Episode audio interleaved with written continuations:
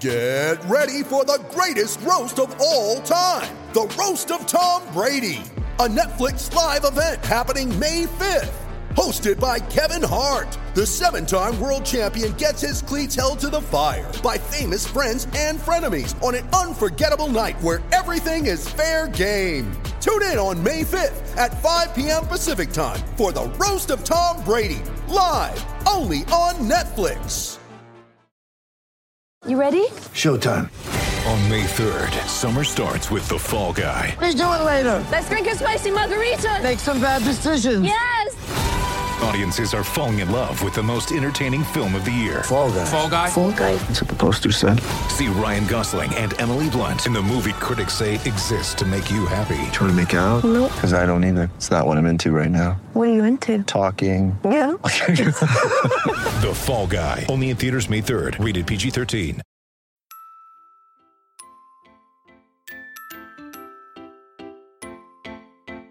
Uh huh.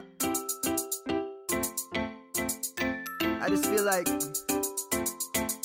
I've been around the block, ripping up fantasy stock, working around the clock. Look at the view from the top. Mm. Researching rookies a lot? No, I just be listening to pods. Yeah, one in particular. I'm just a messenger. Let me just pass on the rock. Uh, Browning, brunning, pruning, pronouncing ain't what he's doing. What he's doing is not losing, but infusing you with new things. And there's Dennis the Bennett. Yeah. The man is a menace, yeah. Building a dynasty, some of the finest things. Promise you, you won't regret it. Mm. Sly as a fox, cultured in pop. Give him his props. Here is a thought, here is a box, and you cannot compare them at all. So don't even try. Careful with the news, but when you use a take, I take up Tony Fire. I mean Dyer, because anyone else is a huge mistake. Whoa, fantasy round table, fantasy, fantasy round table, yeah. Fantasy round table, come take a look at the crown, baby. Hey, fantasy round table, fantasy, fantasy round table, Woo. fantasy round table, come take a look at the crown, baby. Go. What's going on, everybody, and welcome to another episode of the Fantasy Football Roundtable Podcast, proud members of the Full Time Fantasy Podcast Network. You can find them at FTFPodNet on Twitter, and you can find me, your host for the evening, Matthew Bruning at SportsFanaticMB on Twitter. There's a ton of great podcasts that are associated with this network, and if you want to check all of us out, go to fulltimefantasy.com. It's your one stop shop for all of your fantasy news, advice, and strategies. For today's episode, we had a lot of uh, QB changes. The QB landscape kind of changed a little bit after last week's episode. So, Dennis and Matt, we are going live here on Facebook, Twitch, Twitter, and YouTube. We will be talking about the changes to QB positions and what we think could happen for fantasy players with that. And then we will be going over rookie ADPs. Who are our steals? Who are we planting our flags on? And who do we think are going to be duds based on the rookie ADPs in the top four rounds?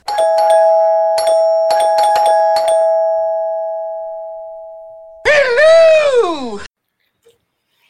All right, let's do this thing. So we are live on uh, this beautiful Monday. May the fourth be with uh, both of you, gentlemen. Uh, it is May fourth, and we are excited to be back. Kind of took the week off, had a lot of stuff going on, uh, so we're going to be back at it today, talking about a lot of the QB news that happened last week, a couple things that happened over the weekend, uh, and then we're going to dive into rookie ADPs and talk about some of the stuff with that as well. So, how you gentlemen doing today? How are your weekends? I had a great weekend. Started cleaning my garage. The wife gave me permission to build a podcast studio in the garage. There you go. Yeah, so Very nice. What about you, Matt?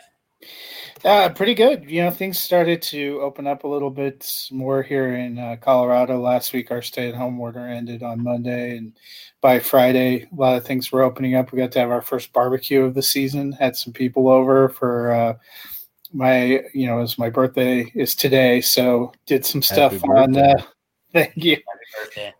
Had got to see a friend we haven't seen in a while on Saturday. Uh, forgot that I'm not in college anymore. Stayed up till 1 a.m. Getting up at 6 a.m. on Sunday for work was uh, a touch rough. And then uh, my mom's birthday was Sunday. You know, we're birthday buddies one day apart, so we went over there. But uh, it's been pretty fun. So, being the Star Wars fan that you are, I imagine that's got to be pretty cool having your birthday on May 4th as well, huh? Yeah, I, I don't remember it being a huge thing when I was a kid. It feels like it's Oh, the, la- yeah. the last like decade or so. it's become a big thing. Yeah, it's a Twitter holiday. Yeah, it, it is a big thing. All right, so let's go ahead and, and, jump into this. Well, as I said, we had a bunch of QB news happen last week, and then over this weekend, since we've kind of been uh, been back at it here. The biggest one being Jameis Winston going to New Orleans. Obviously, we know he's going in this year as the backup. But there's a lot of talk that Brees was only going to play one year. I know he signed a two year contract. Regardless, do either one of you think he could be the future? I know Matt is a big fan of the other guy there, but uh, does either one of you think that uh, Winston could be the future of New Orleans once Brees moves on? I'll let Matt go. Well, first of all, how dare you, ESPN? They changed Taysom Hill's official position to tight end, so he no longer has quarterback eligibility. I had to take a couple of days to recover. That was the biggest blow. Um, but uh, you know, I don't know. Jameis Winston's probably looking at um, how well things worked out for Teddy Bridgewater, who got an opportunity, obviously, to come in, play a few games, parlay that into a three-year, sixty-three million dollar starting job. Uh, it's hard for me to imagine that um, Sean Payton's going to feel any more kindly towards Jameis Winston's tendencies than Bruce Arians or some of his previous coaches, but you never know. I think Winston's looking at it as maybe a chance to rehab his image and see what happens. Brees actually has signed a two-year deal, I believe, yeah. and Winston only signed one year, so no guarantee that Drew walks away after this year, and no guarantee they bring Winston back. It's a feeling out period, so um, you know, he's got a, a decent possibility. Um, they they drafted somebody too. I'll be curious to see. I, I know a lot of people were excited. Was it? I can't remember his name. Is it Garrett Stevens? God, I couldn't even tell you. I think Tommy it, it Stevens. Right Tommy Stevens, something Stevens. So I'm curious to see if he even makes uh, makes the roster now. Um, you never know with the Saints. Yeah, well, Brees has 22 million in dead cap after next season, so he he's should probably playing two years. yeah, yeah, he's going to be there both years. I Unless think, he retires. Yeah, and and so with Jameis, I I think he needs to take a step back, gather himself. I think he'll be ready to play. If something happens to Brees, he's going to be ready to play. I I don't think ESPN changing Taysom Hill's uh, label from quarterback to tight end matters. So he went from being quarterback 36 to tight end 36. Whoop de woo. So that doesn't really ma- really matter. Uh, but Jameis, you know, it's the same as last year. If if Brees misses five games, I expect Jameis is going to be the starter for those five games, not Taysom Hill. So he'll he'll go in, he'll do his part when he gets the chance to play. As long as he looks good, he's going to get some sort of opportunity next year. Who's to say what that is? We have a lot of good young quarterbacks coming in next year, uh, just like this year. So it could be a long road back for him. But we saw Teddy Bridgewater put in the work for what three seasons to get back to having an opportunity. Now the situation was different. He was had a pretty devastating injury to come back from, but when he did, he didn't just jump into the very first opportunity. He went for a good opportunity to learn, waited his time, took his opportunities, and by all means should have a an opportunity to prove himself with a relatively long leash down there in Carolina. Yeah, I'll be interested to see. I know there was a lot of people talking about it on uh, on um, Sirius XM over the week and this weekend that there was talks that Brees might retire after one year and that it could lead to Winston being the future. There it would be interesting if that happened. Obviously, him moving into a, another team with really good weapons. I mean, I, I would say Michael Thomas. Uh, I mean, he's better than Evans and Godwin. Now, the mixture of Evans and Godwin probably makes him a little bit better than what he had um, there in Tampa Bay. But I think Evans and Godwin equal like equal like one and a half Michael Thomas. Yeah, I mean, I would put him just a smidge, and I hate Mike Evans. So I put him a smidge above Mike Thomas. Uh, the next big news to drop for the QBs here was the red rifle landing in Big D. Uh, if Dak goes down, how do you think that affects the Cowboys' weapons? And I'm assuming you guys both also think that this has nothing to do with Dak. Dak is still going to get paid be the Dallas Cowboys starting quarterback, or is he? What do you guys think? Go ahead, Dennis. I'll let you go first on on the red rifle here. I I think Andy Dalton was brought in to shore up uh, one of the most crucial positions in football. They have a really good quarterback. I told you last year at this time, going into the season, that Dak Prescott was going to have a career year, and he did. He's he a very vi- he's a vital cog to how that offense runs. They have lots of powerful pieces, a good offensive line, an okay defense. So having I mean, let me ask you, do you want Cooper Rush coming in to if Baker Mayfield goes down? Do you wantOoper oh, Rush coming Cooper in Rush if Drew Lock goes down? Yeah, Cooper Rush is unemployed now. Correct, because they signed okay, Andy Dalton and DiNucci to come in because he's. So, so, if I can get a quarterback the caliber of Andy Dalton to come in and play, it's like for me, it's very similar to the uh, Falcons when Matt Schaub faded away. He was still a quality backup so the Falcons brought him in for what, five, six years? And they knew when he went in, he wasn't going to be Matt Ryan. He also wasn't going to throw 77 consecutive pick sixes like he did uh, at one stretch. Uh, but he was going to be a quality backup. Dalton can come in and with that those pieces, he's going to help them win games. If I think Dallas is going to go 12 and 4 next year and they lose uh, Dak at week six, I think they may go 11 and five. I, I think Dalton maybe cost them one game, maybe two, but I the think there's game. that's that that'll be the game he cost them. You know, you you know the, your first playoff win is your first playoff win, man.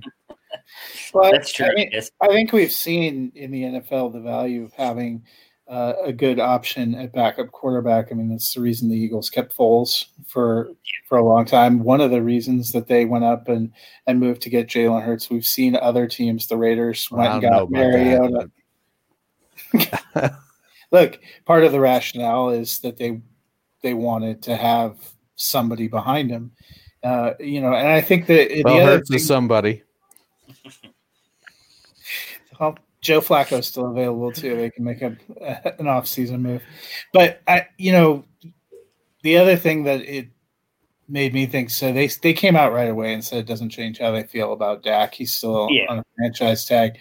They may have done it in part to so Dak has a great deal of leverage for the Cowboys if they're looking at the thing saying if Dak holds out, we are actually starting Cooper Rush. Now, you know, if if contract negotiations stall and he's thinking about not signing his tag. Andy Dalton's there. Andy, it's a great move for him. He has a house down in Texas. He's probably yeah. in what somewhat the same situation as Winston. Didn't work out with the team that drafted him. He needs to go somewhere, probably not a ton of options. I think we all think that the Patriots have to be interested in one of these guys. The Patriots maybe aren't interested in any because they have consistently, you know, they didn't bother to make a move in the draft when they very well could have. I mean, they could have had Jordan Love in their original original spot. They traded out of it. They could have tra- They could have taken Hurts if they liked him in the second round, but they picked something else. Went beyond. They've had cracks at all of these uh, free agents, and they seemingly, you know, Bill has said they're fine with Jarrett Stidham and Brian Hoyer. We all think uh, can't possibly be true, but maybe they're telling us the truth. So the idea that you know maybe Dalton's market really there isn't a ton of market. You know, when you get cut this late, we've already seen Winston had big aspirations after getting basically knowing he was going to be gone early in the offseason and ended up having to settle for a short money backup deal. Cam Newton has been out there, no bites. You know, we all have our opinions of Joe Flacco. He's been out there for a long time with no bites. I think Andy Dalton is probably better than his reputation, but he has consistently struggled in important games. Yeah. So there probably isn't, you know, you're looking at the openings post draft where teams that were probably, you know, if the Chargers hadn't gotten a quarterback or you know Miami hadn't gotten a quarterback, maybe they're looking at one of those guys for a year. But most of the teams that really needed somebody got it filled. There aren't a lot of openings. You know, you could do worse than than taking a decent deal to go someplace where you already have a house and uh, be in Jerry's, you know, air conditioned palatial manor for the whole season. Well, here's what I want to know: Do you think Andy Dalton is seven times better than uh, Jameis Winston? No. Seven times better? Yeah, I, am not sure. I'm not sure. I mean, one time. I would take to me, I, I, that's the only thing that that troubles me is the contract Winston got. It doesn't for, to sign for 1.1 million. I thought it was yeah, three. but But that that seemed to be of his choosing from everything I've heard because supposedly Pittsburgh offered him a contract to come in and back up Big Ben, a longer term and more money, and he said no. He said he wanted to go to New Orleans. That's the rumors because Pittsburgh came out and said they didn't offer him a contract, but him and Right. his Well, team. said Winston's so, contract includes 3.4 million in incentives, so it could potentially be yeah. four million. right. So and Dalton is what guaranteed three three, yeah. incentives up to seven. So it just it it there's something about that with everything that's going on in the world today. There's something about that that just feels weird. Well, you have to think about too the desirability of the situation and the city. I mean, he's if if you're Winston and you've resigned yourself to the fact you're probably not getting a, a starting opening, do you want to put yourself with Mike Tomlin in Pittsburgh and you know that kind of a situation, or do you want to go to New Orleans, which isn't a bad hang with Sean Payton, somebody who you've seen? You know, I I think that New Orleans backup slot became more appealing because we just saw what it did for Teddy Bridgewater. I mean, Yeah, do you want to go play for the coach that's won two Super Bowls or the coach that's won one Super Bowl? The one that's won one because he's a better coach. That's my opinion. All right. Well, you kind of touched on New England, so we're going to skip the Rodgers thing for a minute and go down to Cam Newton because I do think New England is one of the best landing spots for him. I think that he could. The biggest, I guess, problem with New England is they are kind of strapped on their cap room, so he would have to take a very team friendly deal, likely some kind of one year deal. Uh, but the best landing spots for him that I could think of would be New England, Jacksonville, the Chargers for one year, and even San Francisco. Jimmy Garoppolo, they can move on from his contract after next after this season, and it will not be that big of a cap hit. Where do you guys think Cam Newton goes? Is there anywhere you think he could go to be a starter, or once the season, or once the NFL starts to open back up after everything going on with COVID nineteen, and he's able to go visit teams, see their doctors? Because I do think that's the biggest thing holding him up right now. Do you think he has a shot at being a starter? Or is he going into a backup role like we've seen Winston and Dalton do? Well, I think New England is legitimately the only option he has to be a starter. But I also feel like Bill Belichick is being truthful when he says, I'm good with you know what we got going on. I don't know what's going to happen there. You know, that team, it's not, it doesn't feel like it's loaded with talent it, it so it, it's you know James White's getting older, Edelman's older, N'Keal Harry. He he sort of looked like he could break out a little bit. Jakobi Meyers looked okay. It's it's I I, I don't know what to feel about New England. On one hand, it's easy to go, well, Cam is just much more talented than everybody they have. But it's also easy to go, Cam doesn't fit the program. Know, they have a program and I think Cam could be very successful there. But I also wouldn't be terribly surprised if Cam Newton just said, you know what? I'm going to sit out another year and continue to rehab, get myself back in better shape, make sure everything is right, and then come in and, and try for something next year when there's he'll be a free agent at that time. There'll be lots of openings. There isn't any waiting to get cut. He he he can get the jump on the other teams that need a quarterback. He can he can be you know the first in line essentially. Yeah, so you know, when I look at the list, to me, I would take the Chargers out because they went and drafted Justin Herbert. I think they're looking toward the future. I think they're looking at their division saying, you know, we have to kind of start over to try to compete. Um, and I think if they were really looking at Cam Newton, they would have made that that move pre-draft, so that I would kind of rule them out. I wouldn't see San Francisco doing it either because just the I think it would create a conflict when they were a team that was really good, that was in the Super Bowl, that has a decent chance to go back as it was. You know, if you bring in a guy like Cam Newton with fans and everything else, anytime Jimmy G has a subpar game, he's going to hear about it. And that can destroy having, but having been part of teams, it, it never works out like what you're thinking. You know, if you draft. I, I like I think it's it might destroy the team chemistry for Green Bay with what what they did drafting Jordan Love. So San Francisco, if they seriously want to make a run, they either needed to clean cut Jimmy, which they decided they weren't going to do, or they need to roll with what they have and trust that they can overcome it. Because you put in somebody like that, and and the second guessing the fans. Denver had this situation when I, you know, growing Jake Plummer was not an incredible quarterback, but he took Denver to the AFC Championship game, and it was a very close loss. And I thought that they had some potential to still be competitive, but they went right away and drafted Cutler in the first yeah. round. And anytime Jake Plummer missed a throw, fans started chanting for the other guy because the the most popular guy in any stadium where your quarterback's quarterback. is the backup quarterback. So I, I would honestly rule that out. New England, I like the idea of him going to New England. I think it would be interesting. I think I if Cam's healthy, I think he's a dynamic player. I just don't know how interested they are. So of that list, Jacksonville would make sense to me, but I kind of think they might be trying to see Thank either if, yeah, so either they're seeing is Gardner Minshew going to be the guy, or we bottom out like the Dolphins did. Like the Dolphins took a chance on Rose. Yeah. So hey, is Josh Rosen going to be good? Nope. Well, that's fine. We still got two of who we wanted anyway. I think the real destination for Cam Newton might reveal itself by someone getting hurt, which is you know a team that thinks they're a playoff team that has an established starter who's not sold on their backup situation, who has that starter go out.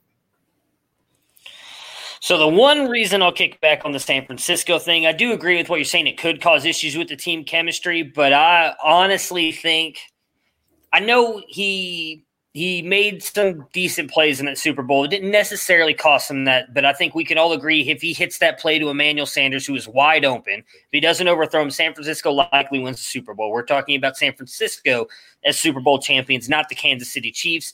I'm not trying to say Cam Newton is more accurate than Jimmy Garoppolo, but I do think him coming into Kyle Shanahan's offense brings a different dynamic, another dynamic with the way that he can run the ball. And I do think that it'd be different if they were bringing in like an Andy Dalton type, or no offense to Jay Cutler, but a Jay Cutler type. But they're bringing in a a past NFL MVP in Cam Newton. He's not just some random quarterback. He's not a backup quarterback. If you bring in a guy like Cam Newton, I think if he they say, you know, say they bring him in, it's like, hey, you two are going to compete for the, the starting job. If he wins it, I still think that the team will be, hey, you know, we got Jimmy G, he's our backup, he's still a leader, but now you have a dynamic player in Cam Newton leading this team. I don't think it would break up the team that much. I think it would just make them even more dangerous on offense. Again, putting his skill set with Kyle Shanahan, I, I do get that it might mess up the team chemistry. But the other side on that, I think, is that team is so close to possibly going back and winning a Super Bowl that I don't think that's going to, they just want to win. And I think you got to have the best players on the field to win. And so, in your scenario, you're talking about them bringing in Cam Newton right now with the idea that he might be their starter from game one. That's a little yes. bit different. I think if they were interested in doing that, they would. They've had a lot of time to look at that, and nothing. They've had a lot of, you know, there's been a lot of talk of different people that they might go after, and they might get, and it does seem like they felt out Tom Brady yeah. uh, before I, moving on.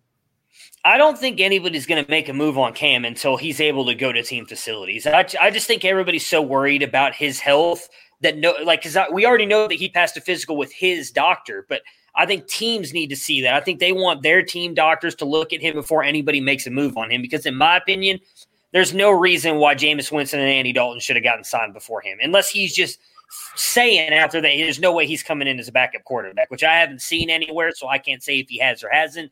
But I would, for me, there's no in no world on earth or no future whatever reality should Jameis Winston and Andy Dalton been signed before Cam Newton, in my opinion. So I, I think it's all his health it is kind of what's holding him back. Well, and there's still the potential he could end up going to Washington because Ron Rivera, when he was interviewed last week, refused to rule it out. He said they're continuing to think about it, which Right. kind of makes me wonder. It kind of makes me wonder if he's continuing to think. I would rather have Cam Newton and Daniel Snyder's continuing to think we have Dwayne Haskins. Right. Yeah. And they need to have a meeting of the minds somewhere. Yeah. Daniel Snyder's going, hey, whose name is on the bottom of this check? So you mentioned the uh, the disrespect to Rodgers here. I want to get into that. We we discussed it a little bit when the pick happened, obviously in the first round that Thursday night about Jordan Love going to the Packers. Brett Favre uh, on uh, Sirius XM last week said that he thinks Rodgers will leave and finish his career with another team. Based on what happened, uh, he feels like that really is going to create a divide between him and the front office, especially because Two days before the draft, Aaron Rodgers gave an interview saying that he hopes they would draft a skill position player in the first round because they haven't done that. I believe it's been a decade, and he would like some more weapons around him. They did not do that at all. They did not draft a wide receiver at all. They got some undrafted free agents, but nobody in the draft. The earliest out in his contract, he is technically, in my opinion, 2023. He is still under contract for them, but if they were to cut him before the start of that season, it would be just a two million eight hundred fifty-two uh, thousand dollar cap hit. So that technically is not a big cap hit for them. Jordan Love would still be on the rookie contract, so they wouldn't have to worry about necessarily paying him. Could you guys see that being Aaron Rodgers' year that he has moved on from the Green Bay Packers, them kind of doing what they did to Brett Favre and now moving Jordan Love into the role to see what they have before they have to pick up that fifth year option uh, and, and seeing if they, since they believe they have their future quarterback, what do you guys think, Aaron Rodgers? They'd have to have picked up the. You pick up the fifth year option before the fourth year starts. If they did the out going into 2023, Jordan Love has been there three years and never played. So they would still have to pick up that fifth year option before seeing him go on the field if that's when they choose to part. Uh, yeah, I guess so. Well, I mean, what do you guys think? Any shot at this? You think Aaron Rodgers just plays out his career there? What do you think? Uh, well, I think uh, Brett Favre has. Uh, I think he believes that if they were willing to let him go, that they would be definitely be willing to let Aaron Rodgers go. Uh, Hmm. I, I think be, because there's when you compete at that high of a level, you have an ego that I don't think any of us can fathom, and and I have an ego. It's not it's not deserved by any stretch of the imagination, but it's it's healthy and it's there. Uh, but Brett Favre is a Hall of Fame quarterback, and and the Packers looked at him and said, "Hey, we're going to take this guy, and he's the one that's going to replace you." And it came time, and Brett said, "I'm not done," and they said, "You know, that's too bad, buddy. Thanks for your service. Here's your watch. Don't let the door hit you in the ass on the way out." So I think Brett Favre has to believe that the Packers are going to let Rodgers walk at some point or push him out the door like they did with him. For his own well being, I think he has to believe that. As far as the Packers go, they need to make decisions based on the the coaches make decisions based on the short term the general managers make decisions based on the long term and whether it's been uh Gutekunst or however you pronounce his name uh covering or not he's come out and said that the decision to trade up for love was his it wasn't LaFleur's Mm-hmm. so he he's basically saying I have to plan for this team to be a success year after year after year and I think this guy gives us the best option to do that. Some of it could be that, you know, Rodgers the past few years eh, he hasn't been great. Some of that could be that the past, you know, 10 or 12 years they haven't consistently given him the weapons uh, that uh, other teams have. So I, I'm not going to be surprised if Rodgers plays out his career. Honestly, given that you know the way Aaron Rodgers sort of marches to the beat of his own drummer, I wouldn't be surprised if after 2022 they're like, "Hey, we're going to cancel this," and he's like, "No, you can't. I quit." So, I mean, I think you raise quite a few interesting points. Uh, Well, You know, good. they it helps they- make you feel better.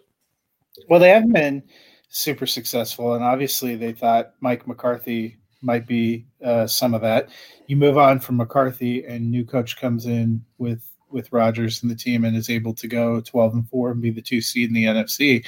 So you think, well, maybe they they were onto something there. It would have made sense that they were trying to build toward making at least one last run with Aaron Rodgers. Because I mean, you look at that uh, the contract, you would not really think of him as a candidate for going anywhere for at least three years. If you were to release him right now, you'd have almost 52 million in dead cap.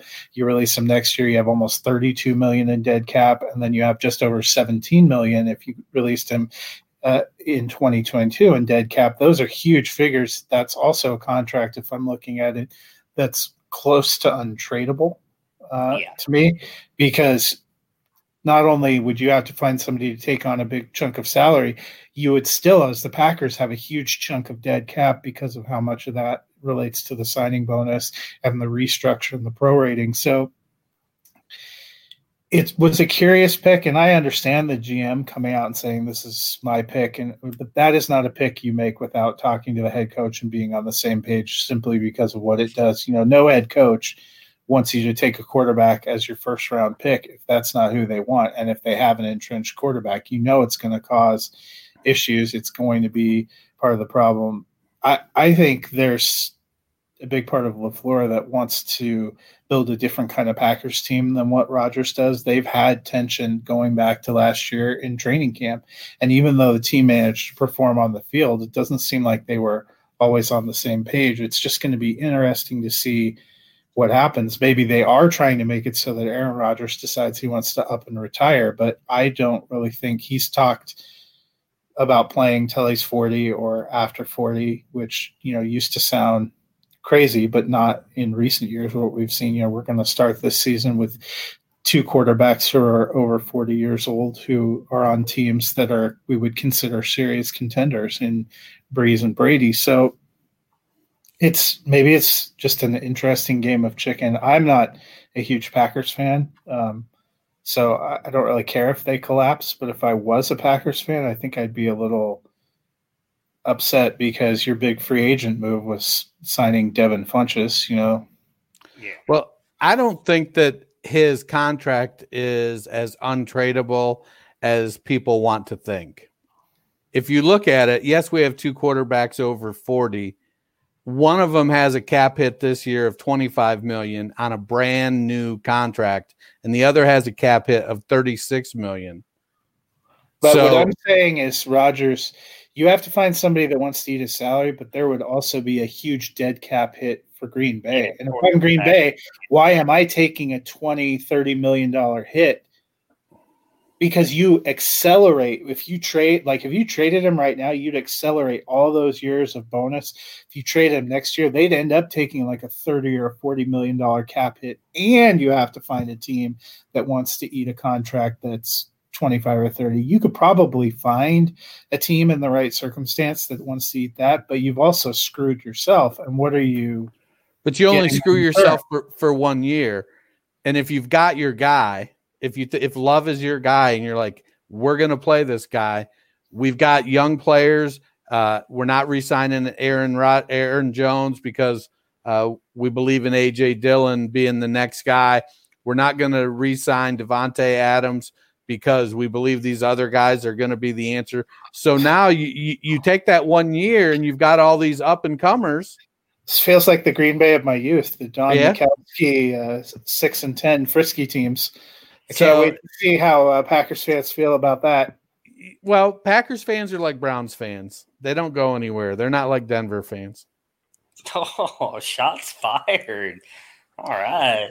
Uh, I'm apparently kidding. that's because browns fans don't know what it's like to be part of a winning franchise Hey, what are you coming at me for? I didn't do anything. He's the Lions fan. Don't don't come don't come at my Browns. I didn't do anything. All right, we already kind of touched on Stidham a little bit, so we'll save the rest of that Edelman and Harry stuff for for when we actually get to previewing New England, since it does seem like New England is steadfast on sticking with Stidham. I wanted to talk about the rookie ADPs. We're we're about a week into some rookie drafts. Uh, I know I've gotten through, I think, twelve of them at this point. We've still got some going on. I'm sure you guys have got only twelve. Only 12 so far. I've got quite a few starting up this week.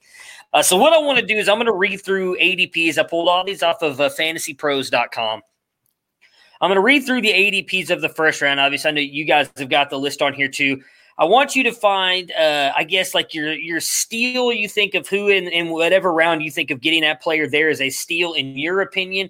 Who you think is going to who you're going to plant your flag on it. Can be the same player if you want, or someone different, and who you think is going to be a complete bust in each of these rounds and where they're being drafted. So in round one, obviously with the landing spot for CEH, he jumped up. He is 1 1. Taylor at 1 2. Swift at 1 3. Dobbins at 1 4. Jerry Jeudy at 1 5. CeeDee Lamb at 1 6. Cam Akers at 1 7. Uh, Justin Jefferson at 1 8. Jalen Reagor at 1 9. I'm sorry, Henry Ruggs at 1 9. Jalen Reagor at 1 10. Denzel Mims at 111, and I forgot 112 was Laviska No, Ke'Shawn, Ke'Shawn Vaughn. Ke'Shawn Vaughn. Did I mess that? Oh, yeah. Okay. Yeah, there we go. According, well, according to what you gave us, anyway. Yes, that's right. No, no, I forgot that he was an RB. I was looking at different ones before, and it had it had a Shenault there at 12 because he was going to be mine. So my uh I'll go first. My steal is Vaughn at 12. I've been kind of big on him. I really think that if you can get a guy who – I think it's easily going to be the starting running back for Tampa Bay. I love Ronald Jones, but Ke'Shawn Vaughn can do everything. I think he's going to be able to come right in. Even if Bruce Arians, who he doesn't really ask your running backs to do a whole lot in the receiving game, I still think he can easily catch 40, 50 balls this year. Going to be a really good runner behind that uh, that offensive line and with Tom Brady. So to be able to get a starting running back of his caliber, who I would take over Akers uh, at 112, I think is a steal. So he is my steal. Matt, who is your steal out of that first round? Yeah, I I've loved where I've been getting Vaughn too. Um, you know, as much as I love Ronald Jones and believe, oh wait, that's not me. Uh, I, Vaughn is somebody that I've been targeting. I've actually um, his I think his ADP has come up a little bit. The first few rookie yeah, drafts I yeah. did, I was getting him mid second, and I I loved I loved where I was getting uh, getting that. I got him 204 and one, and I think 205 and one, and it's you know it's glorious for all the reasons you're talking about. Because people, uh, those top five running backs I've seen mostly go by the time you hit the first six picks. I mean, that's that's you know if you're at the top half of the draft, you're getting them, and and I and I get that, but uh, Vaughn is the one who because it feels to me there's a huge kind of tier break after Vaughn to all the rest of the rookie running backs.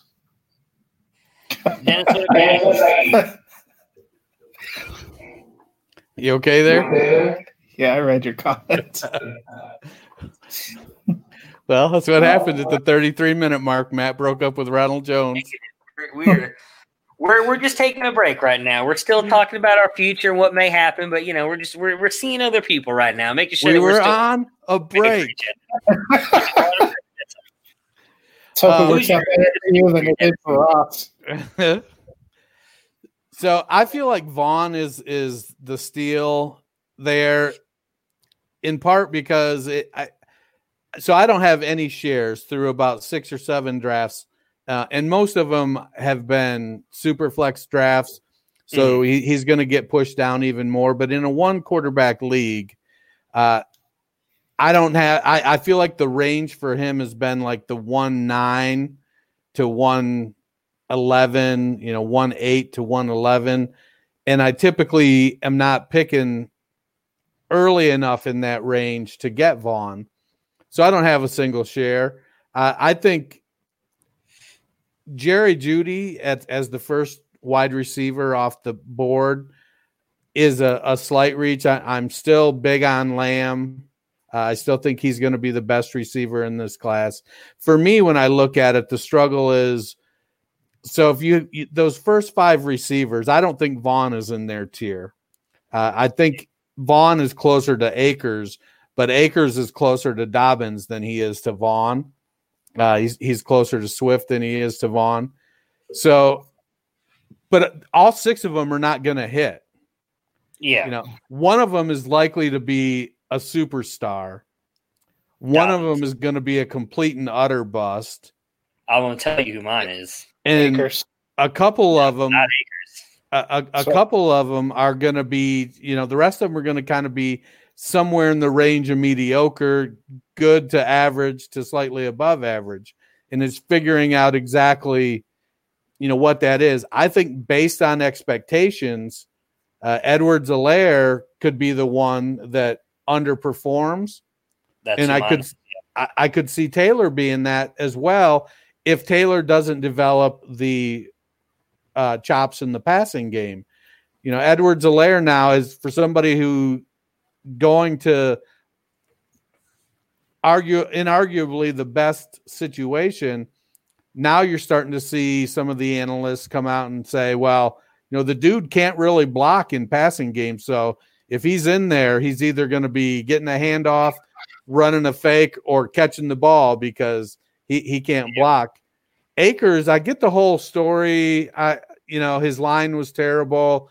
He he some struggled and he's Oh, I think we lost Dennis. Did he freeze Sorry. up on you? Yeah. It looks like he kind of slid over to. I think you wanted to talk about who who you thought was going to slide. So I don't know if you want to go first or. Uh, well, I mean, mine was CEH, who he just mentioned. Uh, I, I, I mean, I said it. You guys were here when I said it on the. I, I felt like it was obviously a great landing spot for him, but I think people are reading too much into that. I, I think him landing on such a high-powered offense is not a. It's a good thing for him, but he cannot pass block, and I really think that I understand. You know, I think you guys were making the argument that he was a lot like Brian Westbrook, and we saw what Brian Westbrook did in Philly with with Andy Reid but I don't think he is Brian Westbrook. And I don't, Brian Westbrook could pass block. Brian Westbrook was a complete running back. I don't think CEH is that. And while I still think he'll be good, him going at the 1 1 is a reach for me. And that's exactly what Dennis was saying. I agree with him. I think he is going to be uh, part of the reason. He, I think he's going to be the bust out of all these guys. Like Akers, uh, I think Akers going. I understand he played behind a bad offensive line. He's not going to a bad offensive line with the Los Angeles Rams, and with the way Ooh. Sean McVay kind I of, would- uh, I would disagree about that. I, it, they're not I- as bad as Florida State. That that's my point. Florida State was God. uh, It was the three of us blocking at Florida State for that offensive line. Los Angeles has a much better offensive line and a ten times better offensive coach than what he had in college. And I think him going there is is a good landing spot for him. I have no doubts about Akers and what he can do. For me, it's CEH and and if I had to pick another one, it'd be Ruggs. Like I know Dennis, you were just saying that. Uh, welcome back, by the way. That uh, okay. Vaughn- I had had my in show seizure, I guess. yeah, Vaughn uh, isn't with those other guys. I disagree. I, I think Jeudy Lamb, Jefferson, and Reagor for sure should probably go ahead of Vaughn. But I could definitely see the argument over Ruggs and Mims. Like I like Mims, but I'm not sold on Mims, and I don't like the landing spot for him either. Where I would take Vaughn over Well, him. So And that to me, Mims, I'm fine if I'm getting him in the middle of the second, taking that chance and the opportunity I get. But when you see him vaulting up there to 111, we all watched the Jets last year, right? Fundamentally, not a ton for the Jets has changed going into this year, except for you're hoping that uh, Sam Darnold doesn't con- contract mono again. But you know he might be looking at a situation trying to find that girl and get mono all over again, so he can. I avoid think it's impossible to get monopolized, but the, the Jets, you know, I would like to see Darnold take a step forward in that, and I still love Le'Veon Bell. I'd like to see him be productive, but I think the assumption is just there's no competition, and Mims is going to roll out there and have one of you know have like an AJ Brown rookie season. I don't think that's necessarily the case, and seeing his ADP go up that high in the first, that's not a place where I'm interested in taking a gamble on Adam Gase right now. And this is somebody who had Adam Gase on their team and had been giving him the benefit of the doubt. so is Mims your Mims your guy that you're uh, you're off on or you're dud here in the in round one? Well, based on the based on the draft capital, I mean, I think the arguments you went over for some of the other running backs, you know, and Dennis had a great point. They're not all going to hit, you know, especially year one. I think there's a lot of people that are taking CEH that just think they're going to get vintage Kareem Hunt out there, and if that's what you're expecting in 2020, you know, you've you're sold yourself a bill of goods. I don't think any of us were as high on Henry Ruggs as a talent as, as some of the other ones, but I get that draft spot and the Raiders. You know, I trust Jon Gruden to get the ball to him a lot more than I'm trusting Adam Gase to get the ball to Denzel Mims. There's probably a reason Mims was available for the Jets at the what was it, the end of the third round. Well, the problem with Las Vegas is that Ruggs isn't even the best wide receiver on their team. Bryan Edwards is. So I, I don't see how Ruggs is going to get the ball. I, I, took Bryan Edwards at the 308. Oh, I know. I've draft. got him in the third round in a lot of drafts. I'm, I'm, like, I'm surprised. Right, so, Dennis, since I know you kind of cut out there, my um, my dud here was CEH for kind of some of the things that you were mentioning there. I don't think uh, – the fact that he can't block, and I know as we talked about before with the with the Brian Westbrook thing, but I don't think he is Brian Westbrook. Brian Westbrook was a very complete running back, in my opinion. I don't see that with CEH. I think he's got a little bit more holes in his game than other people want to admit to, and I do think that when it comes down to it, certain uh, when they get into their fast pace and their their two minute offense and everything, if CH isn't on the field, he's not going to get on the field. I think they're going to trust guys like Darrel Williams or Damien Williams to block more for Mahomes. So I think drafting him at the one one, I think has the biggest chance for for bust. Uh, I, I agree with what you're saying with Taylor, but I, I, the comp that you made for Taylor is perfect, and I think that's what also kind of negates your argument a little bit in that he is very much Nick Chubb 2.0, and Nick Chubb is still a top 12 fantasy running back without the receiving upside. And he still has done it with another guy like Kareem Hunt stealing carries from him in the second half of the season as well. Carries and catches and still produced. I think Taylor can do that. And I don't think Mack or Hines are anywhere near Kareem Hunt's level.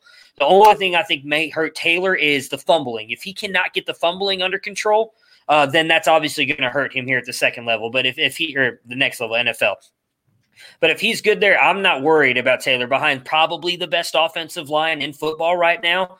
And having a guy that I think Philip Rivers is more than willing to hand the ball off to him a bunch and dump it down to him, uh, I think Taylor's going to be fine. So CEH was my my dud or my bust. Who's yours? Well, for me, it was. I, I think CEH, as I look at it, I and it, you have to put it in context because yeah. it's very likely CEH could go out and be peak James White for you know five seasons. Yeah. But I think, you know, nine, eight, eight, seven, eight, nine receptions a game and 20 yards rushing. I think a lot of people are going to look at that as a bust based on where he's being drafted. Yep. So I I I think he's a lot closer to that than he is peak Brian Westbrook or peak Kareem Hunt. We I could be wrong. We have to see. You know, he he ran very well uh, last year in college, playing on a wide open offense though. So there's there's definitely going to be some issues there. For me, wide receiver wise, it's probably Mims. I find myself take Mims and Ruggs. I find myself passing on Ruggs because I believe I can get Edwards in the middle of the second and I find myself passing on Mims because I like uh, Pittman better and Tee Higgins better. Uh, I, I I'm you know Pittman is turning into my Ronald Jones. Uh, the more the more drafts I do, the more I'm like, okay, how where where's he going to go? Where do I need to maneuver to to make sure I get this guy? And it's not even because I expect a ton from him this year. Uh, they're already talking he's going to slot right into the X position and be that big receiver. Uh, I think that's going to be great. Kind of hurts my uh, Fountain shares. I keep waiting for Fountain to come back, uh, but now so, I'm going to have to get rid of him. Fountain is your Ronald Jones. Let's not put that hate on Pittman. Yeah, right. I, mean, I, don't even have Ronald Jones on like but one team, so my, my love for him didn't pan out. But all right, so who is the one guy in round one that you guys would uh, plant your flag on? I'll let you go first, Matt. Who's the one guy that you think is going to have a? You don't even have to be just one year. You just you believe in his talent. He's going to have a stellar NFL career, in your opinion, moving forward. Who is it? It's uh, it's tough for me to pick because I think the two top receivers. Um, you know, I think Jeudy. Lamb and Reagor. Gotta pick one, or you're kicked off the stream. pick one. I'll I'll go with Jeudy because I thought you said top two. yeah. Jeudy and Lamb. Jeudy and Lamb. Dennis, what I about did- you? Who's I your did guy? reverse my rankings after the after last Monday. After you talked me into it, I had to put my boy Lamb back up. Right. I, I think CeeDee Lamb is he's going to be a beast. I think he's going to ball out. I think he's he could uh, end up not only being the best wide receiver in this class, but the best uh, fantasy player in this class. Yeah, I mean, he's already the best wide receiver on the Cowboys, so there's no doubt about that whatsoever. I'm going to go Reagor. I, I've been a big believer in him. I love him going to that offense. Uh, the Eagles throw the ball about 600 times a year. It doesn't matter if it's Carson Wentz, Nate Sudfeld, or now I guess Jalen Hurts. Uh, I believe in Reagor. Reagor's Might played matter. quarterbacks before and, and produced, so if Hurts goes in there, he knows exactly what to do to produce at the position. So I'm going with Reagor there. So on to round two. At 2 1 is uh, Higgins, 2 2 Pittman, 2 3 Joe Burrow, 2 4 Laviska Shenault, 2 5 Brandon Aiyuk, 2 6 Tua Tagovailoa. Uh, where are we at? 2 7 is Zach Moss. 2 8 uh, Bryan Edwards, 2 9 AJ Dillon, Two ten, Antonio Gibson, Two eleven, Chase Claypool, and two twelve is KJ Hamler. So, who here in the second round is your steal? I'll let you go first, Dennis. Uh, my steal is Bryan Edwards. Um, well, and Michael Pittman. It's you know I can't. I, I'm having trouble picking. I have to pick one and get booted off the stream. Pick That was people removed from the stream. Well, I periodically just disappear from the stream anyway. So. Um, well, if I got to pick just one, I'm gonna. I think I'm gonna go with Pittman. Okay. Um, I, I think he's got. He, he's in a position where T.Y. Hilton is clearly on the back end of his career. Uh, their offense is set up to be. It's going to be better than I think the Raiders' offense, and if he steps into that X X position and takes control of it from the get go, uh, he I think he has he he could produce quicker and potentially as long or longer than Edwards. Edwards and Higgins both they they have challenges in front of them. One is is AJ Green going to actually stay or is he going to, you know, push his way out of Cincinnati and open up a spot or will he be there for another year or two and Higgins will play behind him? Or and with Edwards, I feel like there's going to be a concerted effort to force the ball to Henry Ruggs at the expense of Edwards until Jon Gruden says, "Well, hey, actually this Edwards guy is better, so I'm going to stop forcing it." That way, I'll just have Derek Carr throw the ball, or whoever is the quarterback, then throw the ball to Ruggs when he's open. Um, so th- that would be, I, I, I think Pittman's my guy there. What about you, Matt? Who's your steal in this round two? yeah, yeah. Pittman's, you know, I think. Uh, Oh, you went all robot there. Wait, wait, what? Does he sound like a robot to you too, Dennis? Or is He, that he just me? does, he does. He sounds like a robot. I, I don't know why. I don't know why either. Maybe your inner R two D two is coming out here on May the fourth. Yeah, yeah. Our internet is still sound off. Yeah, it's weird. Yeah, no, yeah, you still sound like a robot. Yeah.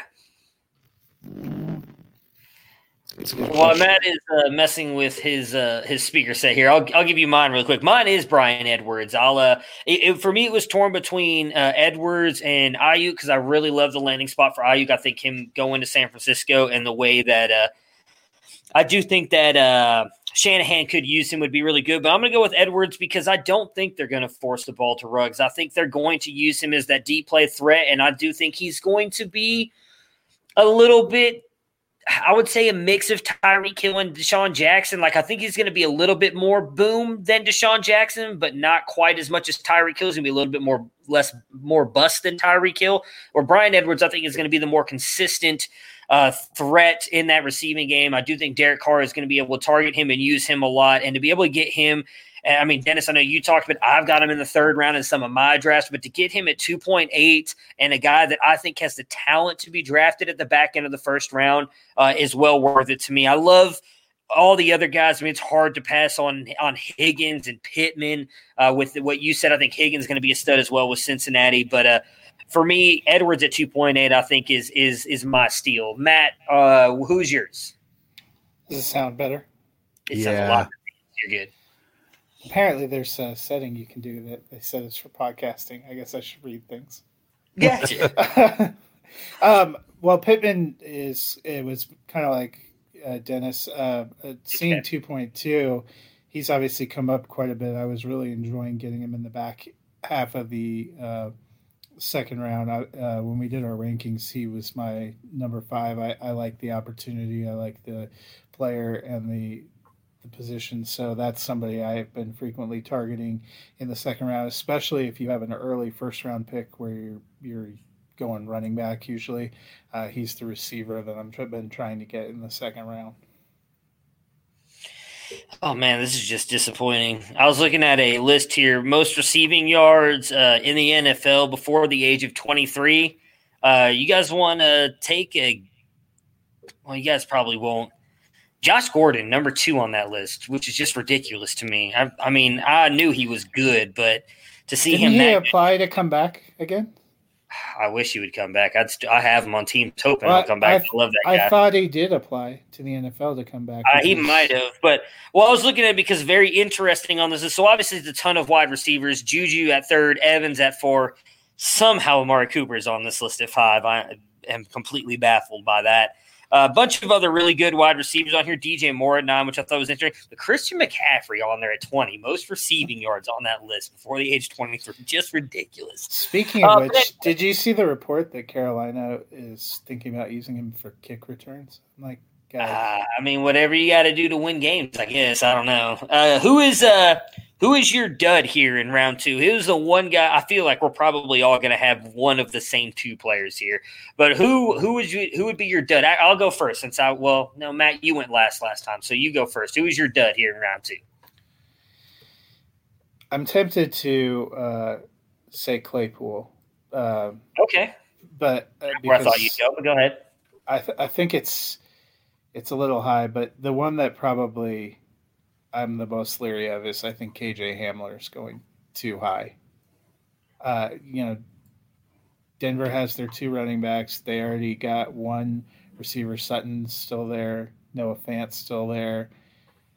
I just I think the thought that he's going to come in and and produce that kind of value makes me a little bit nervous.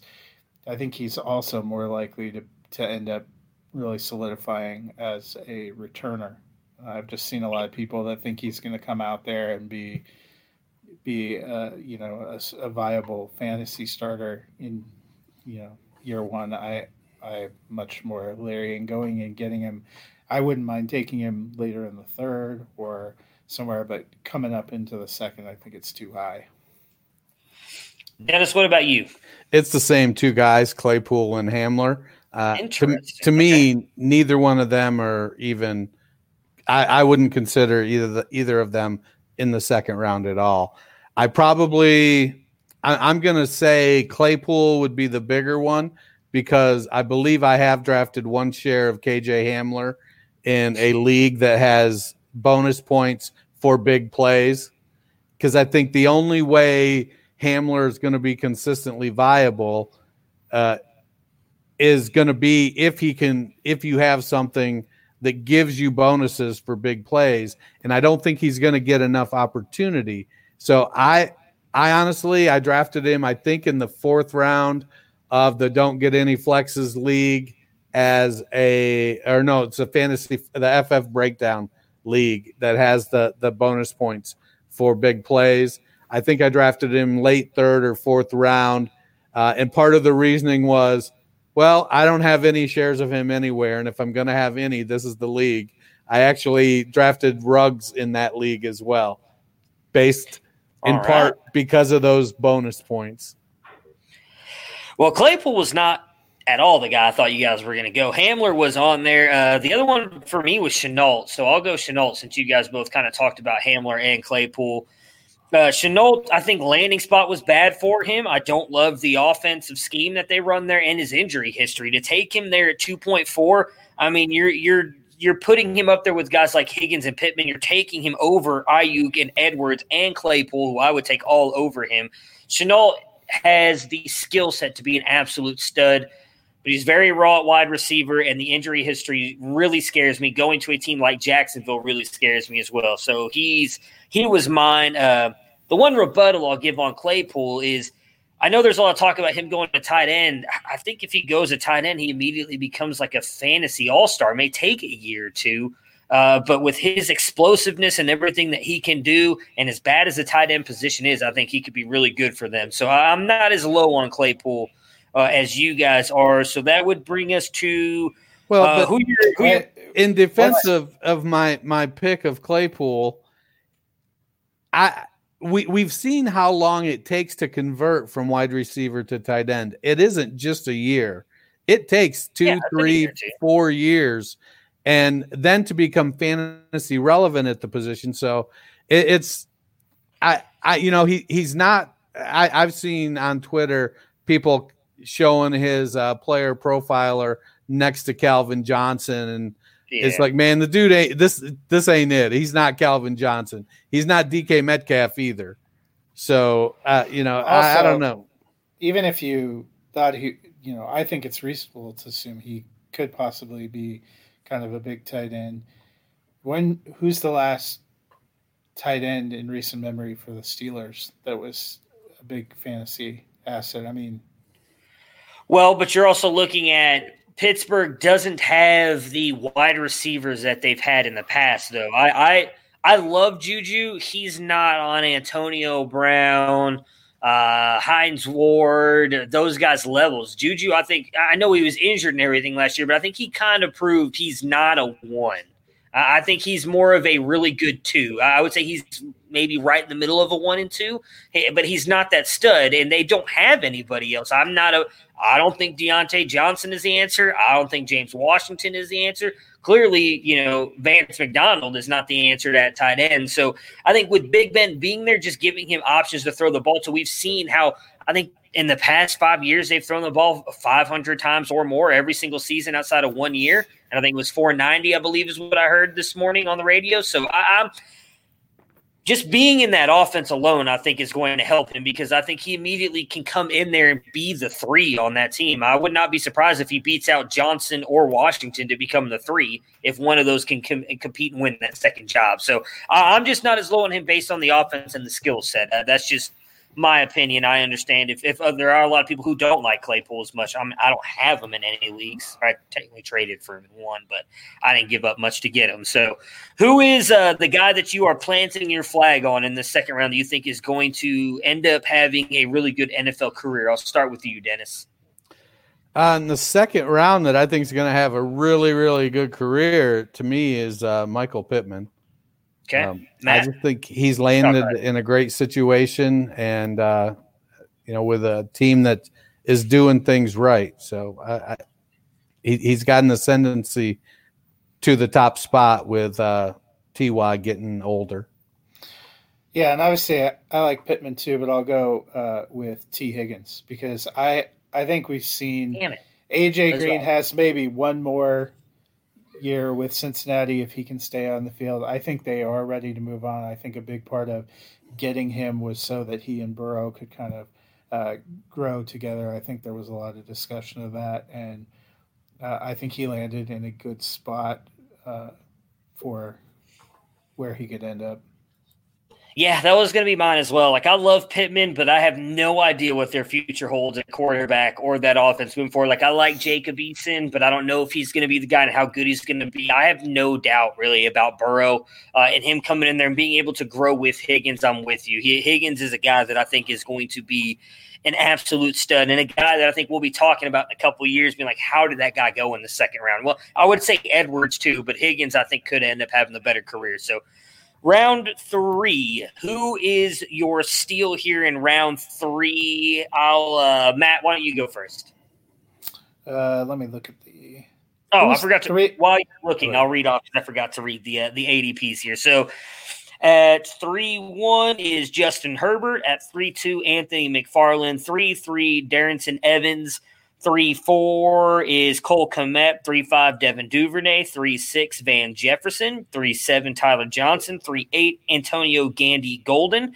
Three nine, Eno Benjamin. Three ten, Joshua Kelly. 311 Jordan Love, and then 312 Adam Trautman. So our first uh, first tight ends here coming off here in the third round at 3 4 Cole Kmet and 312 Adam Trautman. So is it Adam Trautman, right? I'm trying to remember It's now. Ti- I think it's uh, yeah, Adam Trautman. Yeah. All right. So who who is uh who is your steal of the third round here, Matt?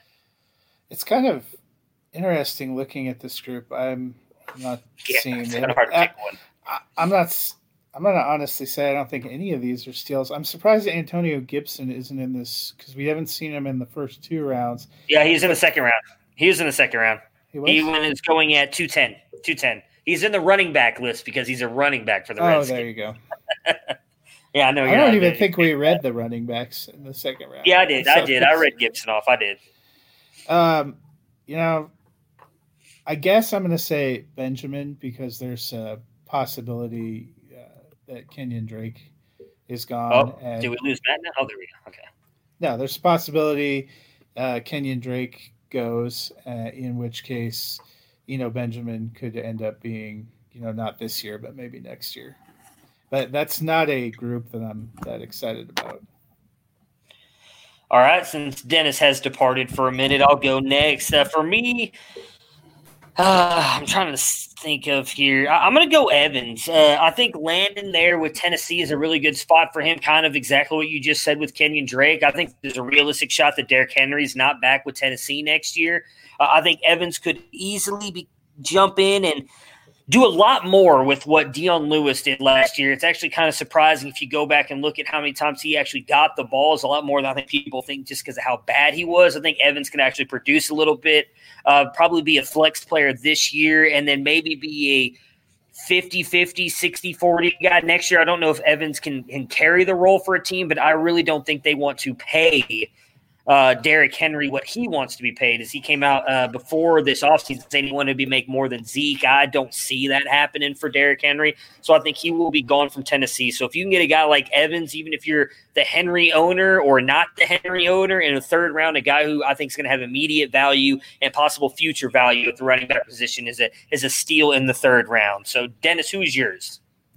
Well, I, I like both of those guys. I, Evans, I think, is going to peak at a high end committee back. Uh, I don't know that he's ever going to be one to fully carry the load. So I, I think he can have an Austin Ekeler type of impact if he grows his game. Benjamin is in a situation where if the Cardinals don't commit to Drake after this year, he goes in and shows well, he could be in line to take over next year. So those are both really good good opportunities. Um, but I'm going to go with Joshua Kelly. Uh, at 310, you're almost into the fourth round. He's got bell cow size, speed, okay vision. I think that's probably the biggest knock on him. He catches the ball pretty well. I think he's really he's one that's going to surprise. Uh, I don't think it bodes well for my Justin Jackson shares if Kelly comes in and looks good. Uh, I, I, think it could end up really being the end of Justin Jackson in uh, Los Angeles. And I see him being, you know, I, I, I have concerns that uh, Ekeler might not be able to withstand the pounding, and so that his he his usage is going to regress. Maybe not his efficiency, but his usage, which will open up uh, lots of opportunity for Kelly. And I think Kelly has the potential to, you know, much like uh, Burrow and Higgins going into Cincinnati, Kelly can come in there with Herbert. Uh, they're both West Coast guys. They've played against each other, already have a relationship, and they can start to grow with that team as well. So I, I like Joshua Kelly. All right, Matt, who is your dud here in the fourth or sorry, third round, third round? I'm I'm gonna say Cole Kmet just because the Bears have a, a billion tight ends, and I think three four is too early to take any of the tight ends. Honestly, that feels like a reach. Dennis, what about you? Yeah, I don't. I wouldn't take any of the tight ends. Uh, I think from the other players, you know, I it feels it feels way too high for Anthony McFarland uh, at three point two. to me, I think he's a fourth round player. Okay. Um, Uh, I'm, I was torn between Love and Duvernay. I'm going to go Duvernay. Like, I liked him coming out of Texas. I thought he had a really good senior year, but I think the landing spot is not good for him. I, think he, in all honesty, profiles and plays the exact same as Hollywood Brown, uh, outside of him more playing in the slot. I just don't trust Lamar Jackson to be able to get him the ball. We, we saw last year that Lamar Jackson made all of Lamar Jackson fantasy relevant besides Mark Andrews. I, I don't think they're going to target Mark Andrews less to go target Devin Duvernay in the slot. So I think Duvernay at 3 5 is a little bit of a reach for me, especially going into a run heavy offense and, and an offense where they primarily target the tight end. Uh, for my guy that I'm going to back, um, I'm gonna point my like ah god I'm stuck between two really good three really good players here Tyler Johnson AGG and I'm going with Justin Herbert. I think he's gonna prove that he is the best quarterback in this class. All those Tua fans are gonna be crying in five years being like why did I trust Tua after three broken hips and two broken ankles in five years? Uh, and not going with a guy like Justin Herbert who's gonna be an absolute stud for the Los Angeles Chargers Dennis who are you putting your all of your clout behind here in the third round if I if I think one player coming out of this group in the third round, uh, I, am probably gonna plant my flag on Darrynton Evans because I think he's in a position to carve out a role that will be consistently viable for more years than the other players. All right, what about you, Matt? I I'm kind of curious. I, I kind of liked the Trautman uh, pick for his okay. location going to New Orleans. I think that's a team that we've seen be able to develop uh, tight ends and weapons. There's no, that's not a pick I'm making because I want to use them this year or maybe even next year. But Jared Cook's obviously older. Um, we've seen them ha- bring in some tight ends and have success there. I thought that was a good place where he might have some opportunity. All right, moving on to the fourth round. At 4 1, you have La'Mical Perine. 4 2, Jalen Hurts. 4 3, Lynn Bowden. 4 4, Donovan Peoples Jones. 4 5, DeeJay Dallas. 4 6, Devin uh, uh, Asiasi. Asiasi. Okay, cool. I actually got a name right. How about that? It's the first right there. 4.7. Uh, I don't remember what his first name is. Quintez. Quintez. Quintez Cephus four eight. Uh, I'm not even going to pretend to try and do his last name. King Albert Albert Ogawaka. I don't know how to say it, but uh, King Albert, the really good tight end. Four nine. Uh, Brycen Hopkins for ten. Was it Quentin Davis? No, Greg Davis to Buffalo, which Gabriel. was wrong. That was Gabriel Davis. What's sorry? I'm sorry. I think Gabriel Gabriel Davis. Davis. Gabriel Davis. Well, still, there's the wrong Buffalo wide receiver here in the fourth round. Makes no sense. Uh, at 4'11, Harrison Bryant, and then 4'12, Hunter Bryant. Dennis, who is your steal here in the fourth round? I feel like we're probably going to have the same player. Um, in the fourth round, I I got I I'm gonna say Perine because Oh, I feel I feel like he is set up much like Eno Benjamin. He can go in this year, back up Le'Veon Bell, get his feet wet in the NFL, show that he can be productive in all three phases of the game, and then take over next year. Um, I like Quintez Cephus a lot. I think that uh, what really pushed him down was running a slow 40 time at the combine. But I think he he's somebody I, I've seen him comped a little bit as he's put up as the replacement for Marvin Jones and then Mhm. comp to Marvin Jones. But man, Marvin Jones is fast. And so while Cephus isn't four seven slow, uh, he's he's not Marvin Jones fast either. But I think La'Mical Perine uh, in this group is one that uh, is potentially going to be the guy to own.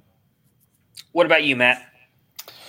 Yeah, I, a good value, but I, I think the one that jumped off when you were reading him is uh, DeeJay Dallas because mine. I think yeah. it's still reasonable to have some question about Carson and Penny's health because both of them had pretty massive injuries pretty late in uh, December. They say they're tracking to play, but you never know. And so I thought that was a place where he went that could have some some good opportunity. When you're grabbing a guy in the fourth round of your rookie draft, you're mostly looking at lottery tickets and somebody that could have a, a good path to play could be a good lottery ticket there. Same, you know, kind of idea as Dennis's. Yeah, I think those two are probably the biggest ones. I mean, I like Donovan Peoples Jones as well to Cleveland. I think that's he's going to be a really good receiver for them. Uh, maybe not this year because they brought Higgins back on that one year deal, uh, but I really think Peoples Jones could easily slot into that third role uh, and and really get a lot of good uh, good coverages and everything, good uh, good matchups with this talent as he is. Uh, but I'm going Dallas as well. I mean, I, I'm Everybody knows I'm not a Penny believer. I think Dallas can easily beat out Penny of that backup role. And we've seen, as Matt, you mentioned, Chris Carson has a very long injury history. All it takes is that one injury, and we've seen the way that Seattle likes to run the ball. DeeJay Dallas can catch the ball out of the backfield as well. I think DeeJay Dallas uh, has a little bit more upside than Perine does uh, with the New York Jets, also because you have Adam Gase coaching the, the New York Jets. So God knows what he's even going to do with Perine. He might be the Yeah. fourth. He won't be coaching there next year. Well, That- DeeJay Dallas is going to be good this year and, and that's forward. that's probably the only hesitation with both those guys is there's questions about their team for New York. It's coaching and a little bit of offensive line. But for Seattle, I, I don't know if you saw, but post draft they released two of their starting offensive linemen, and it's not like they had God's gift to offensive line play before. So that's Yeah. the only thing that makes me. Russell Wilson's probably like, I guess I better go do minor league baseball and get my running in, learning stealing bases, so I can be prepared for the season. Uh, my dud for the fourth round, I I don't. I'm going to be honest. I don't really have one. I mean, I guess maybe Hunter Bryant. I, I don't know. I think all these guys are, are viable fourth round picks. They're all lottery tickets. I don't. Hmm. I know you just highlighted Jalen Hurts, but I don't mind taking a shot on Jalen Hurts in the fourth round. Dennis, like, it's not a. I, for me, I, I don't think it's a bad thing to take Hurts because if he ends up being a poor man's Lamar Jackson, you're going to get some good fantasy games out of him. So if I have to pick one, I'm just going to go Hunter Bryant just because I don't really have a good reason. I, I, I would go Harrison Bryant, but I can't hate on a Cleveland Brown. So I'm going to go if- Hunter Bryant as well. What mine. if Jalen Hurts ends up being a poor man's Tim Tebow? He'll still win you fantasy games. Tim Tebow had a couple good fantasy games. That's my point. You're taking him in the Yeah. fourth round. Over five years. That's all right though. All it takes is that one win to get that championship, Dennis. All right, Matt, who's yours? Who's your who's your uh, dud here in the fourth round? I, I would probably be with Dennis, uh, Jalen Hurts. If you're in a one quarterback league, uh, unless you're super desperate, I don't.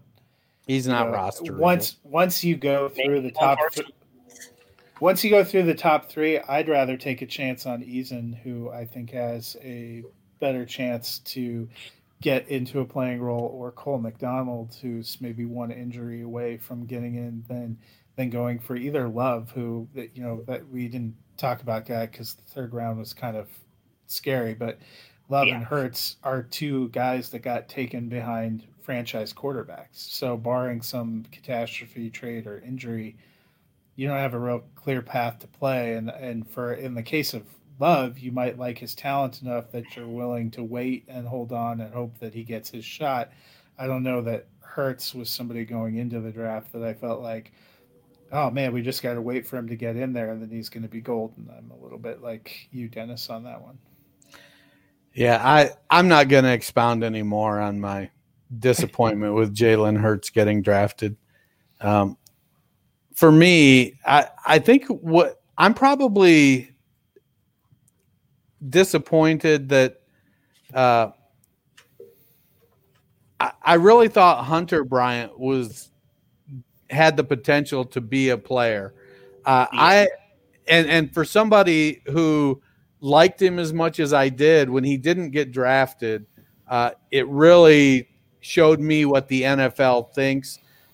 I think the best that he can hope for right now, honestly, is to spend two or three years somewhere where he can get some Darren Waller type development and then hope to come out, you know, in three years and land somewhere where he can get an opportunity to.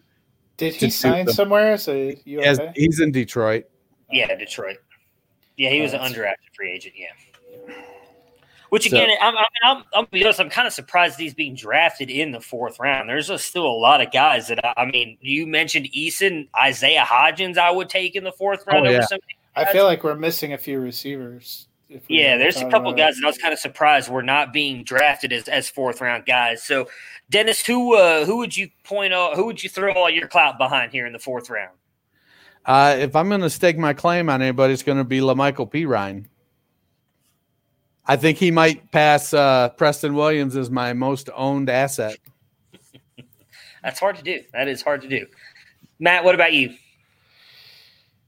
I I like the the Perine um, option too, just because I think he has a, a clearer path in there. Obviously, the the Jets don't really have much beyond Bell, and it doesn't seem like that Bell marriage was was very strong. So if he can have a good good showing, I think he, um, you know, it's like the case we make for Benjamin with Arizona. There's a there's a great shot that once the the big name that's in front of them is gone, that they can kind of sneak up there and grab it. Uh, I'm going with Isaiah fucking Hodgins. How he didn't make it into the fourth round. my opinion. No, uh, he should be, but uh, I'm gonna go Donovan Peoples Jones. Uh, may sound like a homer pick here, but uh, there's a lot of talk that the Browns will move on from Odell or Landry next year. Uh, Landry's got a very easy uh, way out of his contract after this season. They only signed Higgins to one year deal. Um, I like him coming into this offense. He's a very skilled wide receiver. I think he has a shot to be the three or two as early, well, not the two this year, but the two possibly by next year if they move on for one of those guys.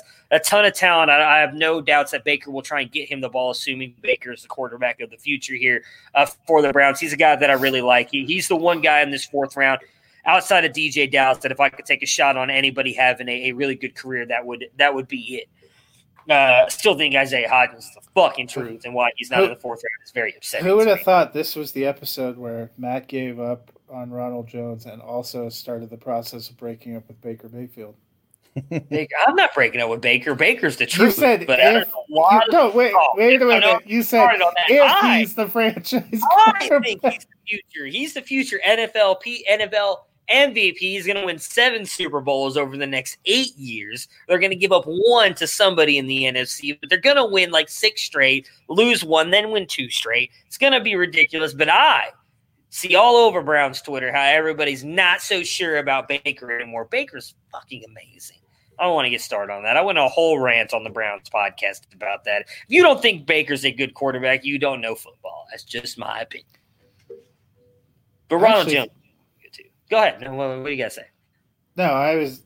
I think the Browns have a decent chance to be the post hype sleeper for 2020. Stop it! Stop it! Not not this year. We're not talking. The Browns are going to suck this year. Just so I can hope reverse karma that because I don't want to go jump all on the hype train like I did last year.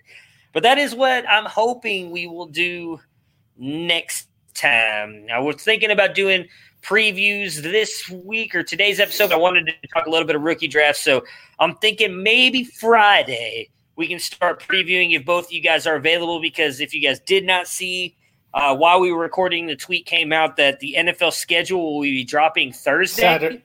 Oh, I thought this said Thursday. Saturday the 9th. Uh, Thursday in prime time. They're going to go over three hour show on NFL Network and ESPN. Three hours to go over every single division with every single team. Since you know we don't have anything else to do right now, that And might this- as well. This that. is the So- moment when we learn all the teams that we've been uh, we've been quarantine drafting uh, all have same bye week. Right, right. Oh, the yeah, I know, right? Yeah. But uh, that's uh, we'll either go over the schedule Friday, or we'll start doing some team previews. Uh, obviously, if, if we're able to make the the podcast happen. So, thank you guys for for joining me. If you guys are listening on the podcast, uh, or if you're not and you're watching it, jump on, rate, review, and subscribe. It would mean a lot to us. Thank you guys again, and have yourselves a great day. If you're watching us, follow these guys. Wait. Later. Yeah, no, the, the bigger thing's hard to do. Yeah. Prepare for glory! I wanna know if you got your popcorn ready. Do you got your popcorn ready? I came out the womb, I was ready. And he's hit the end zone for an unbelievable touchdown. I would be honored if you played football for this team. Throw it up above his head. They can't jump with me. Golly. Oh, they tackle him at the 40 yard line. Who can make a play? I can. Who can make a play? I can.